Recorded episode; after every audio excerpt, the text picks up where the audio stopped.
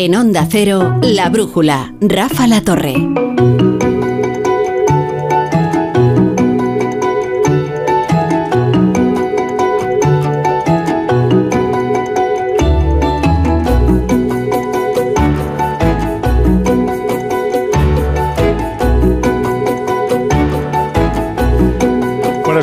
La sintonía de la brújula de la economía. Eso significa que son ya las 9, las 8 en Canarias. Hoy estamos en Valencia. Estamos emitiendo toda la brújula desde Valencia y hasta aquí se han venido nuestros sospechosos habituales, entre ellos Amador Ayora. ¿Qué tal? Buenas noches. Pues estoy encantado, me encanta Valencia. Estaba dando una vuelta por los alrededores del Palau de la Generalitat, la catedral y tal, está preciosa. Aparte que mi apellido, Ayora, es de aquí. Eh, te iba a preguntar exactamente eso. Sí, porque a mí me suena lo de Ayora de, por aquí. Es un pueblo valenciano, sí, sí, sí. Ah, pero eso es porque tienes familia... No, no, no, no. Bueno, yo estudié aquí de pequeño. Estudié... ¿Ah, sí? Sí, sí. Estudié de pequeño en Valencia. Eh, viví cuatro o cinco años aquí. Estudié, estudié, pequeño, pero mi apellido no es de la zona, yo soy de la zona del Alto Tajo, ah. entre O sea que si ahora te decimos que nos, que nos eh, sirvas de Cicerón en la ciudad, o sea, no sí, sí, me encanta. No, sí, sí, Ah, no, no, no, pero que la conozco mucho porque vengo mucho por aquí, porque tengo casa cerca y tal. Es una buena decisión venir aquí, ¿eh? Sí, es una ciudad preciosa, ¿eh? te lo digo. Bueno, es que estamos y poco conocida. Sí, ¿tú para lo bonita que es. Yo creo que es. O sea, tiene más fama Sevilla o Barcelona o tal que, que Valencia. Bueno, le han acompañado algunos tópicos desagradables. Eso desde luego. Y fruto del desconocimiento. Y es verdad, ¿eh? Tienes razón. Sí, sí, pues es, yo animo a, la gente que venga. Pero si es que además te diré una cosa. Pero si es que basta, mira, poner un pie eh, fuera de la estación del de, AVE y, el tiempo que hace ya dices, bueno, yo no sé lo que va a pasar, pero ya me vale la, la pena venir aquí, ¿sabes? Y además tal y como estamos ahora mismo en Madrid. Sí, estamos, se puede ir en mangas de camisa. Estamos en el duelo a garrotazos, pues mira, oye, venirse hasta aquí tampoco está mal, ¿no? Jesús Morales, ¿qué tal? ¿Qué tal? Buenas noches. Bueno, a ti te queda cerquita, ¿no? Me queda cerca, sí. Yo esto aquí me siento un poco en casa, como la Corona de Aragón. Soy de Zaragoza y de repente digo, bueno, esto la una vez fuimos eh, parte del mismo, de la misma corona. Oye, tú te has fijado, Ignacio Rodríguez Burgos, que Jesús Morales siempre aprovecha para hacer un poco de patria, ¿no? Allí a donde va, además, o sea, ¿no? No, pero aquí, aquí hay razón, ¿eh? O sea, aquí, aquí está muy objetivado y argumentado que, se puede hablar de la Corona de Aragón. Sí, sí, es, es, un poco, eh, digamos, el contraste con Sergio del Molino, ¿no? Que es el aragonés menos, menos aragonés que menos profesión de fe aragonesa. Jesús eh, sí que hace profesión de aragonés. Hombre, ¿de qué manera? Y Sergio en el fondo también, aunque le cuesta un poquito más, eh, es del Aragón despoblada. Yo soy de la Aragón poblada. Claro, es que es otra forma. Tú sabes que con la Navidad yo tengo la teoría de que el que de verdad disfruta con la Navidad es el gruñón de la Navidad. Eh, ese es el que de verdad eh, entiende la plenitud de lo que es esa festividad y, esas tradiciones.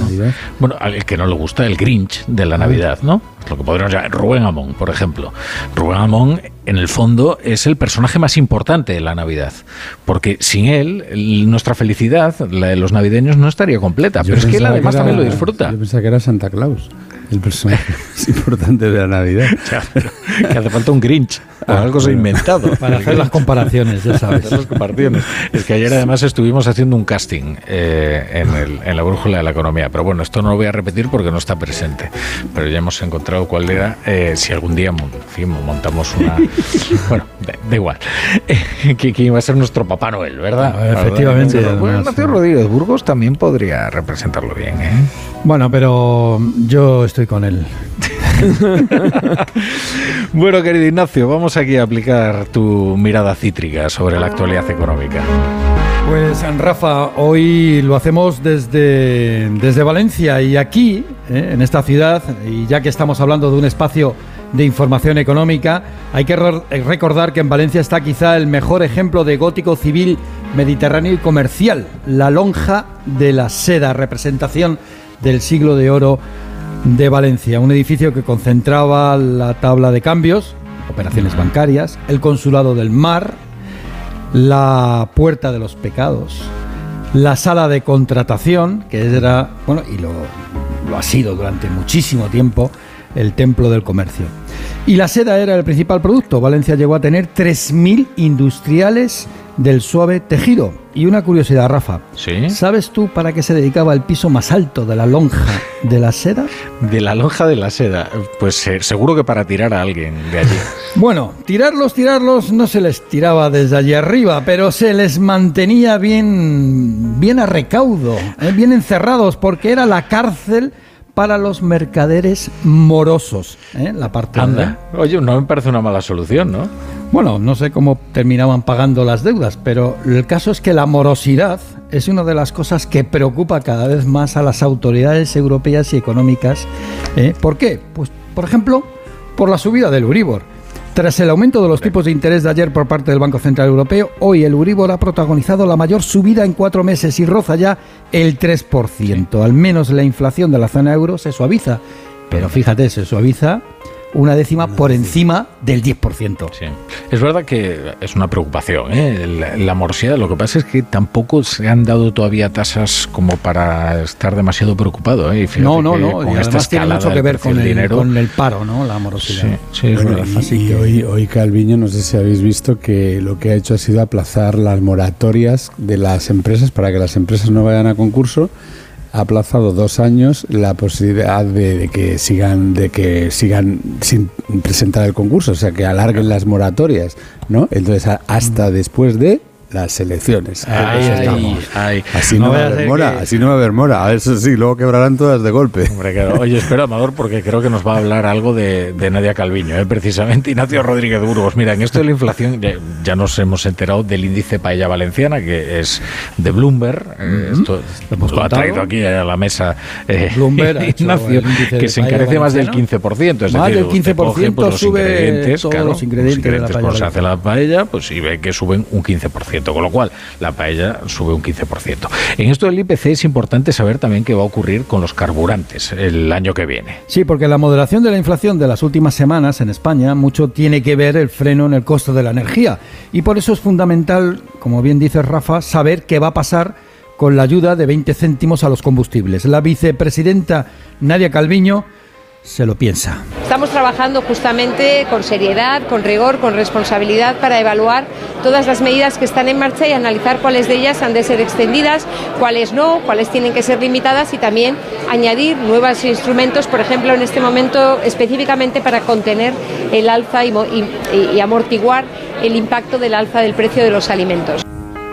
El lunes, los ministros de Energía deben cerrar un acuerdo sobre el tope del gas. Sus jefes, los presidentes de gobierno, no resolvieron la cuestión ¿eh? y dejaron el marrón a sus subordinados. Y encima el Bundesbank advierte de que Alemania entrará en recesión el año que viene con una contracción del 0,5%. Oye, y en este río del dinero y los negocios, que es la economía, llegan a veces noticias contradictorias, ¿no? Sí, por ejemplo, hoy, ya lo comentábamos, el Euribor ¿eh? ha vivido la peor jornada, con una subida del 3%. Pero es que ¿eh? vemos que se dispara la venta de casas por encima del 11%. Quizá para evitar ¿eh? que como va a seguir subiendo el Euribor, para evitar una financiación más cara. Pero hay otra cosa que sube también, que son los costes laborales, un 4%, en la hostelería un 15%. ¿eh? En la hostelería un 15%. Y esto sí que es una novedad. Por primera vez en el siglo, los salarios de media, esto de media siempre, ¿eh? superan los 2.000 euros mensuales. Y a esto se añade que Antonio Garamendi, el presidente de la CB, sigue reticente con la subida del salario mínimo interprofesional y recela, y mucho, del Ministerio de Trabajo. Sinceramente, no tiene mucho sentido si veis el artículo 51, que de golpe nos enteremos que lo han cambiado. Es decir, esa es la reforma y por tanto, eh, vamos a ver, de momento no es fiable si te sientas con alguien, porque no es que nos levantemos, yo no me levanto, alguien rompe la mesa. Eh, yo creo que es muy diferente, es decir, hay un acuerdo, el acuerdo es el que es, y alguien lo cambia. Y lo avanzábamos la semana pasada y hoy el Boletín Oficial del Estado publica el programa piloto para reducir la jornada laboral a cuatro días a la semana. Decimos que es un programa piloto. No, aparte también con un alcance muy limitado, que son 70 empresas. 70 empresas. dieron un dinero, 70 empresas. las empresas. Es que esa es la clave. Claro. Es que esa es la clave. El IBEX tiene 35. Claro. ¿Cómo se dice? No, porque la gente de repente dice, bueno, ya está, ya vamos a tener toda la jornada de cuatro días. Bueno, pues depende. Es que en algunos lugares compensa y otros lugares. En algunos sitios se va a pasar directamente a la de tres. no, porque es verdad, hombre, no es lo mismo el músculo financiero que tú puedes tener, o los turnos que puedes y la organización que puedes y, tampoco la tarea que tú te que, y la productividad. desempeñes. En Francia se ensayó y se abandonó, ¿eh? porque no funcionó. O sea que no sé. Bueno, ¿qué pasa aquí? Un poco por la salida de Jospen, ¿no? Eh, se intentó con Jospin y rápidamente en cuanto el PSOE francés, el PSF, eh, perdió el gobierno, el, creo que fue Sarkozy, ¿no? Quien lo, quien lo derogó. Bueno, ya veremos aquí si son más o menos hábiles, somos más o menos hábiles que los franceses. A ver, hay jornada ya de, tres días en muchos funcionarios de prisiones, en, hospitales, en tal. Hay personas que se concentran, trabajan eh, bueno, los funcionarios de prisiones seguro, vamos, ese, trabajan 24 mm. horas seguidas y, trabajan tres días. Sí, pero la cuestión no es trabajar tres días a la semana, sino trabajar eh, menos horas las a la mismas horas. Si trabajas las mismas horas, te da lo mismo, vamos. Eh, que es lo que dice, por cierto, Yolanda Díaz. Es difícil trabajar menos horas con eh, todos los costes que están subiendo para las empresas y tal. la, pregunta es si cuando se derogó en Francia la jornada, en fin, o sea, sí, se eliminó con Sarkozy, ¿produjo conflictividad laboral? O sea, ¿hubo movilizaciones por parte de los sindicatos, y porque además fíjate lo hipersensibles que son sindicatos en Francia ante cualquier retroceso en los derechos de los trabajadores. Y eso puede ser clave a la hora de medir si efectivamente se trata de una medida eficaz o no. A ver, yo que no, ya hace muchos años, ¿no? Pero recuerdo que, que se, ensayó durante unos meses y, y las empresas eh, no lo consideraron viable y no, no hubo ningún tumulto, ni hubo, ni hubo nada. Sí, fue, muy poco tiempo lo que estuvo en funcionamiento y Sarkozy llegó con mucha popularidad y no se atrevieron claramente los sindicatos un poco a, plantar cara a ese líder que en aquel momento era tan, tan potente. ¿no? Pero esto, esto es una cosa que suele decir Margaret Thatcher. Decía, todas las reformas hay que hacerlas en seis meses, a lo bestia, antes de que se reorganice y entonces te, te incendie la calle. Aquello, aquello no duró más de cuatro días. ¿eh? Oye, Ignacio, dos noticias más importantes que tienen que ver con, con Valencia, precisamente precisamente sobre el tren y la energía. Pues mira, este viernes ha tenido lugar el estreno comercial del tren de alta velocidad Irgio entre Valencia y Madrid. La operadora valenciana empuja la competencia en el sector. España es el único país del mundo con tres operadores de trenes de alta velocidad. Y por último, el gobierno valenciano ha aprobado el plan para acelerar la gigafactoría que Volkswagen quiere montar, va a montar en Sagunto. Eso sí, con una planta solar más pequeña de lo previsto inicialmente. Sagunto, fijaros ¿eh? lo que es la vida, cómo cambia el cuento, del cierre de los altos hornos a la movilidad eléctrica. Esto sí que es cambiar. Qué, conservador. Eh, tu elección de hoy ha sido muy conservadora en la música. Sí, no me he arriesgado Generalmente mucho, que, suele ser gente de la tierra, uno de mis es preferidos. Ha, ido, ha tirado por lo fácil. Generalmente suele ser muy audaz ¿eh? a la hora de elegir. ¿No te parece una No, no, está muy bien. No, hombre, no me voy a enemistar yo ahora con presuntos implicados. Eso faltaría, ¿no? Pero bueno. Bueno, oye, hay más noticias de la, de la economía. Vamos a repasarlas eh, ya con la ayuda de Margarita Zavala. El IBEX 35 ha retrocedido un 2% en la última semana y cae a los 8.100 puntos. Sí, a los inversores no les han sentado bien los mensajes contradictorios que han pronunciado tanto desde la Reserva Federal Norteamericana como desde el Banco Central Europeo, que ha moderado las subidas de tipos porque se modera la inflación, que eso es bueno, pero a la vez hablan de una posible recesión que lógicamente es mala. Eh, y hoy tenemos una muy buena noticia para este programa y felicitamos por ello a, a Juan Ralucas. A Juan Ralucas, la Asociación de Autónomos ATA ha premiado hoy a una sección de la Brújula de la Economía. Sí, han valorado la sección que hicimos durante tres años con Juan Ra para resolver las dudas de los autónomos, muy numerosas al comienzo de la pandemia, cuando todo el país estaba confinado y estaban centradas todas las, estaban cerradas todas las oficinas de la Seguridad Social. Por ejemplo, nosotros les intentamos dar soluciones con la colaboración de su vicepresidenta Celia Ferrero, que nos ha ayudado mucho fijaos, pues como se hace una radio de servicio y que de verdad interesa a los ciudadanos y que de verdad les soluciona problemas y en vez de aportarle nuevos problemas y más crispación, pues eh, esta vez de vez en cuando tiene, tiene premio, ¿verdad, Marga? Bueno, pues mi, enhorabuena al equipo de la Brújula que ha llevado además esa sección tan, tan brillantemente. El acto de entrega ha sido esta mañana en la sede de la COE. Allí estaban Nadia Calviño y Antonio Garamendi. Sí, y se ha hablado mucho de la Brújula por dos motivos. Muchos de nuestros oyentes quizá no sepan que la sintonía de este programa la ha compuesto el hijo de Garamendi, que ha presumido. cuando conectéis con, con Onda Cero, la música es Garamendi. Como decía Dumas, yo soy el autor del autor. Por tanto, me siento, me siento muy, muy, muy gratificado. Y porque además eh, es una, una radio, es una, es una emisora, es un grupo al cual en esta casa nosotros le tenemos especial cariño eh, y le tenemos eh, especial agradecimiento. Y vamos a aprovechar, Rafa, para sacar pecho de que nos escuchan en la COE y también en el Ministerio de Economía. Nadia Calviño ha recordado hoy lo importante que es tener una buena brújula, sobre todo en tiempos con tarta incertidumbre. Hemos tenido la tormenta perfecta, vientos racheados, pequeños periodos de calma que no duran más de 24 horas, la verdad, eh, tormentas, tempestades. Bueno, eh, cuando esto sucede, como tú muy bien decías, la brújula hay que tenerla claramente bien orientada, hay que mantener el pulso firme sobre el timón, hay que tener claro cuál es el puerto al que quieres llegar con seguridad y sobre todo es muy importante que rememos todos en la misma dirección.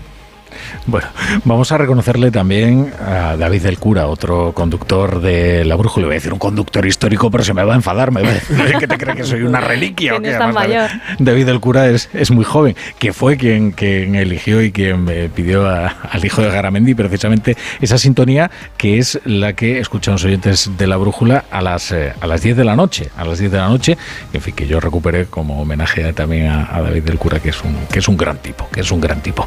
Bueno, vamos a vamos a poner unos anuncios y enseguida seguimos debatiendo sobre la economía. La brújula. La torre. Me toca la revisión del coche. Eurorepar Car Service. Necesito un taller cerca de casa. Eurorepar Car Service. Se ha encendido una luz del coche. Eurorepar Car Service. Quiero la mejor relación calidad-precio. Eurorepar Car Service. Tu taller multimarca de confianza es Eurorepar Car Service. Eurorepar Car Service. Esta Navidad pide tus regalos a mi Movistar. Smart TVs, portátiles, smartphones, tablets, consolas y mucho más desde 0 euros al mes. Y lo mejor, te lo enviamos gratis en 72 horas. Además, si llevas tu antiguo smartphone o tablet a una tienda Movistar para reciclar, te lo recompran. Esta Navidad es mejor. Infórmate en movistar.es o en tiendas Movistar.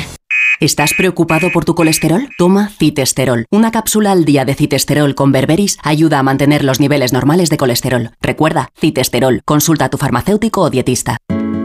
Es que esta casa se queda cerrada meses y cuando oyes las noticias te quedas preocupado. Es normal preocuparse, es una segunda vivienda. Pero si verificamos que alguien intenta entrar, podemos avisar a la policía para que actúe e incluso desaloje la casa. Aunque con las cámaras exteriores y los sensores podemos detectarlo antes. Así que tranquila, la casa está cerrada, pero bien protegida. Protege tu hogar frente a robos y ocupaciones con la alarma de Securitas Direct. Llama ahora al 900-272-272. Tía, esto está buenísimo, ¿qué es?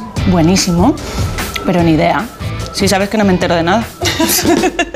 Disfruta del cochinillo de Segovia en todos sus formatos. Fácil y donde tú quieras. Cochinillo tabladillo. Despierta tu lado crujiente. Con el frío, los huesos me avisan de que voy cumpliendo años. Toma Flexion Articulaciones. Flexion con manganeso contribuye a mantener los huesos en condiciones normales. Flexion Articulaciones, de Pharma OTC. Hola, soy Rocío, locutora profesional y experta en poner voz amable, triste o indignada. Pero cuando me llega una carta de Hacienda me quedo sin palabras. Por eso soy de legalitas, porque sé que con una llamada un experto me ayuda a resolver lo que yo no domino. Hazte ya de legalitas. Y ahora por ser oyente de Onda Cero, y solo si contratas en el 91661, ahórrate un mes el primer año. Legalitas, y sigue con tu vida. ¡Ay, Pinzón! ¿Recuerdas lo de América? Mm, ya no se hacen descubrimientos así. Colón, espabila y descubre un nuevo servicio. Hazte un renting con Rentic y estrena un Samsung Galaxy Z Flip 4 por 49 euros al mes. Con seguro incluido y cambias cuando quieras. ¿Dónde? En Rentic.com, tiendas autorizadas y en Phone House. Porque comprar un móvil ya es historia. ¿Quieres ahorrar a full? Hasta el 19 de diciembre en Carrefour y Carrefour.es tienes un 25% de descuento en todos los juguetes de las marcas Lego, Nerf, Monopoly, Jurassic World, Barbie, Nancy, Menuco y Play-Doh. Descuento para próximas compras. Carrefour, aquí poder elegir es poder ahorrar. En Onda Cero, La Brújula, Rafa La Torre.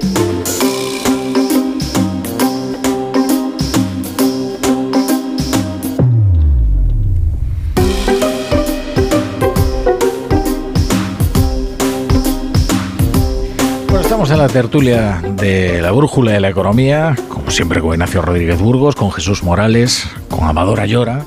Hoy desde Valencia. Amador Ayora, que dirige un periódico, sabe que Valencia ha sido este año especialmente un generador de noticias económicas de primer orden. ¿eh? Si nos ponemos a recopilar, ¿eh? bueno, ya casi nos habíamos olvidado de la reforma fiscal de Chimo Puig. ¿Y cuántos titulares atrajo? ¿eh? Desde luego. Lo que pasa es que, claro, eran porque bajaban las rentas, los impuestos a las rentas bajas, pero luego en última instancia los subió también a las que más ganaban. ¿Ah, sí? O sea que sí, sí, eso quedó como en el tintero. Ah, claro, la polémica lo generó que se había sumado a las bonificaciones, ¿no? Que habían aprobado pues eh, Moreno Bonilla, Díaz Ayuso, etcétera, etcétera. Eso enfureció a Ferrando porque parecía que estaba quebrando la unidad de su discurso respecto de, de la fiscalidad, ¿no? Pero hay otras noticias ¿eh? también muy buenas. Sí, sí, Hombre, lo de la gigafactoría de Sagunto, desde luego. Esa... es un pelotazo. Y después de una negociación bastante ardua, además, ¿no? Bastante complicada. Bueno, vamos a sumar a, la brújula de la economía Salvador Navarro, que es presidente de la Confederación eh, Empresarial de la Comunidad Valenciana y vicepresidente de la COE.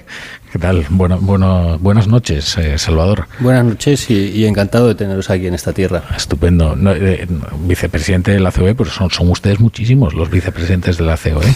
Bueno, no somos tantos y además, eh, como antes he escuchado a, Antonio con su con la melodía de su hijo, como yo soy amigo del autor del autor, pues estoy encantado de que estéis aquí además. O sea que usted votó por Garamendi, vamos a decirlo claro. Esta comunidad desde el primer momento ah, votamos con Garamendi porque además entendemos que es un programa y es un proyecto que ya llevamos años anteriores, que hemos coincidido con Antonio en Cepime y que conocemos a Antonio y sabemos cómo es y lo está demostrando en estos días además. Bueno, la verdad es que ganó, no, no con el índice de Guinea Ecuatorial, pero casi casi, o sea, la verdad es que fue una mayoría bastante, bastante amplia. Lo importante es que al día siguiente eh, y en ese mismo momento eh, el proyecto es de unidad y esto es lo importante desde luego. Eh, bueno, explíqueme esto que, contaba Amador Ayora. O sea, finalmente la reforma fiscal no, no bajó tanto los impuestos como eh, desde Madrid, desde Madrid cabía prever o como la polémica eh, parecía anunciar. Bueno, lo que se consiguió es que la reforma fiscal, la deflación está, que es una rebaja del IRPF, para que lo entendamos todos, eh, subió también a las partes, cerca del 92% de los ciudadanos de esta comunidad se van a ver beneficiadas por esa deflación del IRPF y yo creo que aquí también eh, la patronal también tiene algo que ver en el sentido de de presionar, ¿no? de, trasladar al gobierno autonómico la necesidad de que se bajen uh, los impuestos en un momento muy complicado para la ciudadanía. Para la ciudadanía, pero no solo las rentas bajas, porque tenemos que eh, recordar que también las rentas medias son las que tienen una mayor capacidad eh, de, consumo y por tanto en estos momentos lo que nos interesa es que todas las rentas posibles eh, consuman adecuadamente. Y además hay que hacer otra reflexión, y aquí también tengo que agradecer al Partido Popular el apoyo que prestó en la rebaja, en, la, en la eliminación en el impuesto de sucesiones de empresas de familiares de hasta, hasta 10 millones teníamos hasta el momento y a partir de hace dos semanas se aprobó eh, que todas las empresas familiares tengan la, la deducción eh, de hasta el 99%. Es que algo que sorprende de la comunidad valenciana es en un momento de tal turbulencia política que aquí hay una cierta paz social, es decir, funciona el diálogo social, se sacan algunas como esta reforma fiscal por unanimidad, que eso casi parece una quimera en cualquier otro en cualquier otra cámara, ya sea autonómica o nacional, es decir, aquí bueno, más o menos hay una cierta concordia a la hora de tramitar. Eh, sabiendo cada uno dónde está y está claro que los sindicatos tienen su papel, las empresas tienen el nuestro y la administración tiene el suyo, pero es verdad que ojalá eh, y lo digo con total sinceridad y y transparencia, ojalá este diálogo social que somos capaces en la comunidad y que lo hemos ido eh, arrastrando desde hace ya bastantes años y no, no por la situación de COVID, ojalá este clima de trabajo conjunto, porque al final se trabaja para la sociedad, no solo para las empresas, para los trabajadores, para la ciudadanía en general, esto estuviera en la, en la clave nacional y, nos preocupa mucho la situación eh, desde la COE y desde, la propio, desde el propio territorio de la situación nacional, porque al, general, al final eh, lo que queremos los empresarios, lo que queremos los trabajadores, lo que quiere la sociedad es que haya certidumbre. Y precisamente, eh, lamentablemente, la política nacional, la política nacional sobre todo, no está generando certidumbre, que es algo que necesita la sociedad. No, desde luego esta semana está generando cualquier cosa menos certidumbre. En eso, desde luego, estamos de acuerdo. Luego empezará la tertulia política y a ver si trasladamos algunas certezas en este ambiente de grave incertidumbre. Lo que es una certeza es que una de las noticias del año para la comunidad valenciana, y quizás estoy siendo pacato al decir del año sea esta inversión eh, milmillonaria en Sagunto de la, la gigafactoría de, de, Volkswagen. ¿Qué supone esto para, para la economía valenciana y cómo lo cogen ustedes? Yo la califiqué como día histórico. Día histórico, tan día histórico como en su momento en el año 73 cuando eh, vino Ford porque supone y va a suponer un cambio de modelo. Nosotros estamos trabajando la transformación del modelo. Nosotros somos una comunidad que cerca de nuestro 75% de PIB eh, producimos, servimos eh, medio bajo eh, valor añadido y, esa es una apuesta que tenemos que hacer. Lo que queremos es transformar poco a poco y el desarrollo de la transformación no viene solo desde la política, también precisamente aquí el acuerdo social es importante con los trabajadores y las empresas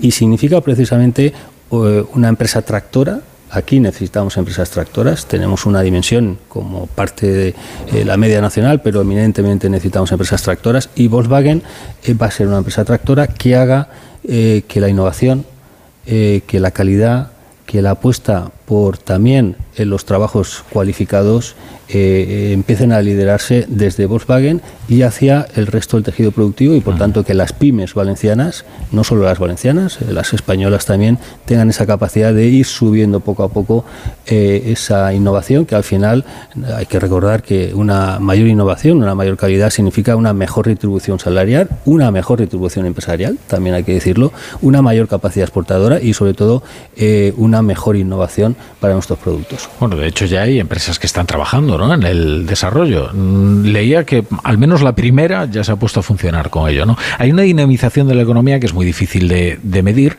pero mm, ya directamente en términos de empleo, esto eh, desde luego supone, pues, no sé, 3.000 empleos directos. y 3.500 directos, más los indirectos, eh, pero sobre todo una eh, cualificación que además eh, hay que recordar que tanto las universidades públicas como las privadas están preparadas para ello, eh, pero también no solo las universidades, necesitamos formación profesional, que también en muchas ocasiones es la gran olvidada, y esta sí que es una apuesta eh, para que esta, este territorio eh, empiece a tener una cualificación laboral adecuada para las empresas mm. que vamos a necesitar. Eh, es interesante esto que señala, porque precisamente el Gobierno se ha propuesto ahora reformar la formación profesional y no sé si eh, desde los empresarios consideran que se está yendo en el camino adecuado, porque es verdad que durante bastante tiempo ha estado completamente olvidada la formación profesional, hasta que alguien yo creo que se dio cuenta de que se podían encontrar mucho mejores empleos que con algunas carreras universitarias que por alguna razón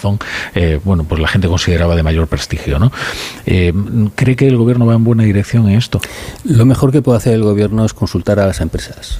Y tenemos la sensación de que el gobierno, eh, como en otras cosas, últimamente no está consultando a las empresas y quien sabe mejor cómo, cómo puede funcionar la mano de obra, cómo puede funcionar el empleo, somos las empresas. Y en ese sentido, hacías una referencia a las universidades, estamos hablando de formación profesional. Eh, pero también las universidades tienen que aportar su granito de arena, las universidades tienen que cambiar, empezar a cambiar el modelo que necesitamos las empresas y aquí las universidades es una parte fundamental también de la formación profesional. Mm. No sé si tiene algún inconveniente en que estos señores que me acompañan le hagan alguna pregunta. Amadora Llora creo que pide la palabra. Yo quería retomar el tema de los... Bueno, tenía dos preguntas sobre todo, eh, pero te quería retomar el tema de los impuestos porque como sabes desde... desde Amador, una cuestión lógica. No, toques el micrófono, Es que son muy delicados. Quería... vale. Entonces, antes de que que el técnico que me estaba mirando con mirada aviesa. Es que se mueve. Ah, adelante. No digo que, que hay un debate en, en, el gobierno, ¿no? Eso no se nos están intentando eh, vender de que es malo bajar los impuestos, ¿no? Eh, entonces a mí me ha sorprendido porque aquí se han bajado los impuestos, bueno, se han subido las rentas altas, que la cual no me, no me gusta, no sé lo que le parece a usted, pero eh, sobre todo se han subido, se han bajado los impuestos en una autonomía que tiene la mayor deuda por renta per cápita está entre las tres autonomías con mayor déficit eh, público y, en fin, no, no, no sé si esto va a generar más, más riqueza o va a aumentar las deudas. Bueno, vayamos por partes. Eh, nosotros tenemos un endeudamiento cerca de 55.000 millones de euros. Eh, somos la segunda comunidad más endeudada, pero cerca del 70% de ese endeudamiento corresponde a el sistema de financiación autonómico que nos es perjudicial desde tiempos inmemorables, no solo desde Zapatero, desde tiempos inmemorables. Por tanto, que la deuda de esta comunidad eh, eh, sea la segunda más alta eh, es una parte indudablemente de, coste, de, asunción de coste, de exceso de coste, pero aquí hay una parte del modelo de financiación que hoy precisamente hemos tenido a Feijó eh, bueno, aquí todos en época electoral se comprometen a hmm. solucionar el modelo de financiación. Eh, yo espero que tanto Feijó, que ha estado hoy, como mañana Sánchez, eh, pues den y, como he dicho esta semana, se fajen en el problema no solo de la comunidad valenciana, sino de eh, que eh, los valencianos y mucha más gente de otras comunidades no nos sentimos españoles, nos estamos sintiendo de segunda o tercera, porque en estos momentos hay una clara diferencia en, este, este sentido. Y en el tema de los impuestos, em, nosotros hemos hecho propuestas y aquí en la comunidad valenciana las han recogido. Ojalá, repito, ojalá las recogieran a nivel nacional. Hoy el Estado está ingresando muchos más impuestos con la inflación, está generando masiva, está generando más impuestos eh, y por tanto lo que debe de hacer el Estado, eh, lo que debe hacer el Gobierno, es eh, en el caso de los alimentos, que claramente la cesta de la compra ha subido, pero parece que ha subido, pero parece que los culpables sean los supermercados, que son los que están cobrando de más, están cobrando porque a su vez están soportando costes. Porque aquí el mensaje claramente es, oiga, eh, si ustedes están percibiendo más impuestos por la vía eh, del incremento del IPC, lo mejor que pueden hacer es bajar, como se ha planteado al Gobierno, bajar el IVA del de determinados alimentos del 21 al 10, del 10 al 4, del 4 al 0. Y esta sería la mejor solución para que los ciudadanos pudieran directamente eh, beneficiarse en la cesta de la compra. Por ejemplo. Sí, presidente. Valencia es una de las comunidades claramente más exportadoras de España, con un potencial empresarial muy importante. Quiero saber cómo va el corredor mediterráneo, ¿no? porque siempre eh, hablamos de él, se habla, es, una infraestructura que, vosotros ustedes consideran que, que, es clave para un poco para el desarrollo real de, sus empresas y para, para poder potenciar la comunidad y continuar comerciándola, pero recientemente han sacado una campaña, hace muy poco, eh, diciendo que, que, no, que todavía no está. Si podía contar cómo está y realmente hasta qué punto está un poco ahogando a sus empresas? A ver, ahogando no porque la alternativa es el transporte por carretera, de camión. Eh, pero claramente eh, esto cada vez tiene unos problemas medioambientales, cada vez tiene unos costes, eh, en el caso del petróleo, y desde luego lo que es incomprensible, no solo en términos de empresas, porque en muchas ocasiones trasladamos al mensaje empresa, el mensaje de, exportación o de importación, eh, pero es que esto beneficia a la sociedad. O sea, es incomprensible que la segunda ciudad de este país, como es Barcelona, no esté debidamente conectada con la tercera, que es Valencia, o a su vez Valencia con Alicante. Y vamos hacia abajo. ¿no? Eh, en este sentido, es muy lento, se han hecho algunos avances, pero hoy por hoy, desde luego, lo que necesitamos es ese corredor mediterráneo, pero no lo necesitan las empresas de Valencia, lo necesita todo el arco mediterráneo. Eh, de, una mínima sintonía, que decir, hay gobierno socialista aquí y lo hay en Madrid, ¿eso está ayudando mucho o realmente no, no se nota? Mm, yo es que hay veces que eso mm, no, no es bueno, pero bueno, lo voy a dejar ahí. Mejor una cierta fricción, ¿no? que es la que produce la energía, ¿no? sí, pues ya que hablas de energía, eh, hoy ha llegado el primer buque que ha salido de Sagunto lleno de gas hacia Alemania ¿eh? como una regasificadora, de la regasificadora de Sagunto hacia una regasificadora alemana para una regasificadora flotante, ¿eh? para lo que es cómo cambian las cosas, ¿no? O sea, enviando gas desde Valencia a Alemania ¿eh? para apoyar la, industria germana. Pero aquí hay verdaderos problemas con la energía, porque tenemos los problemas del azulejo, ¿eh? de la cerámica en Castellón y también todo el problemón que hay ahora mismo en el gobierno valenciano con todo lo que son la burocracia y a la hora de las licencias de las energías renovables. Voy a, intentar sintetizar porque necesitaríamos mucho más programa.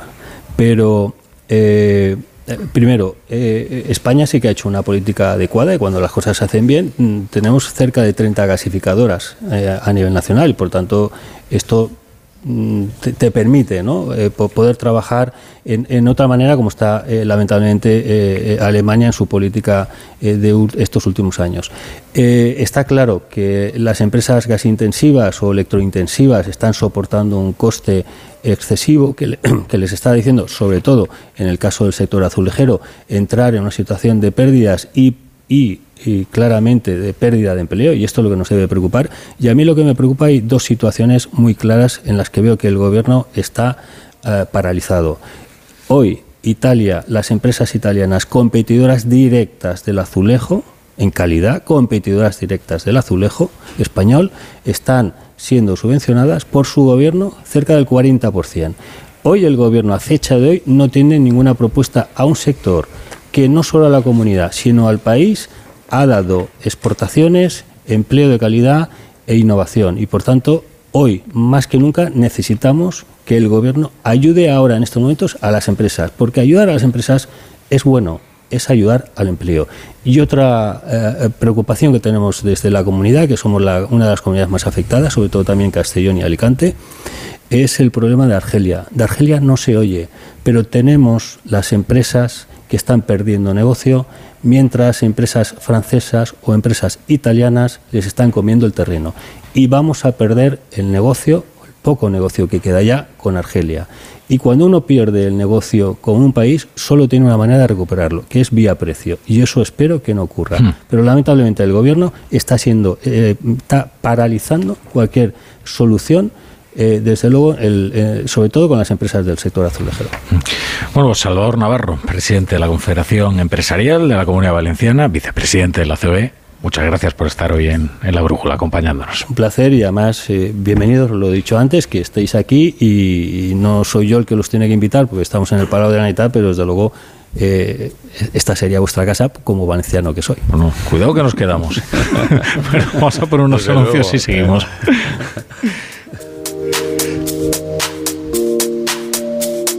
La brújula. La torre.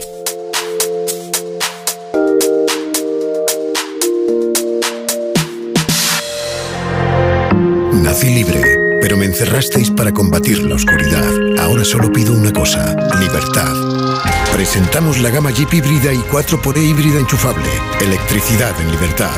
Aprovecha ahora los Electric Freedom Days. Ofertas irrepetibles para vehículos de entrega inmediata. Solo hasta fin de mes. Entra en jeepstore.es.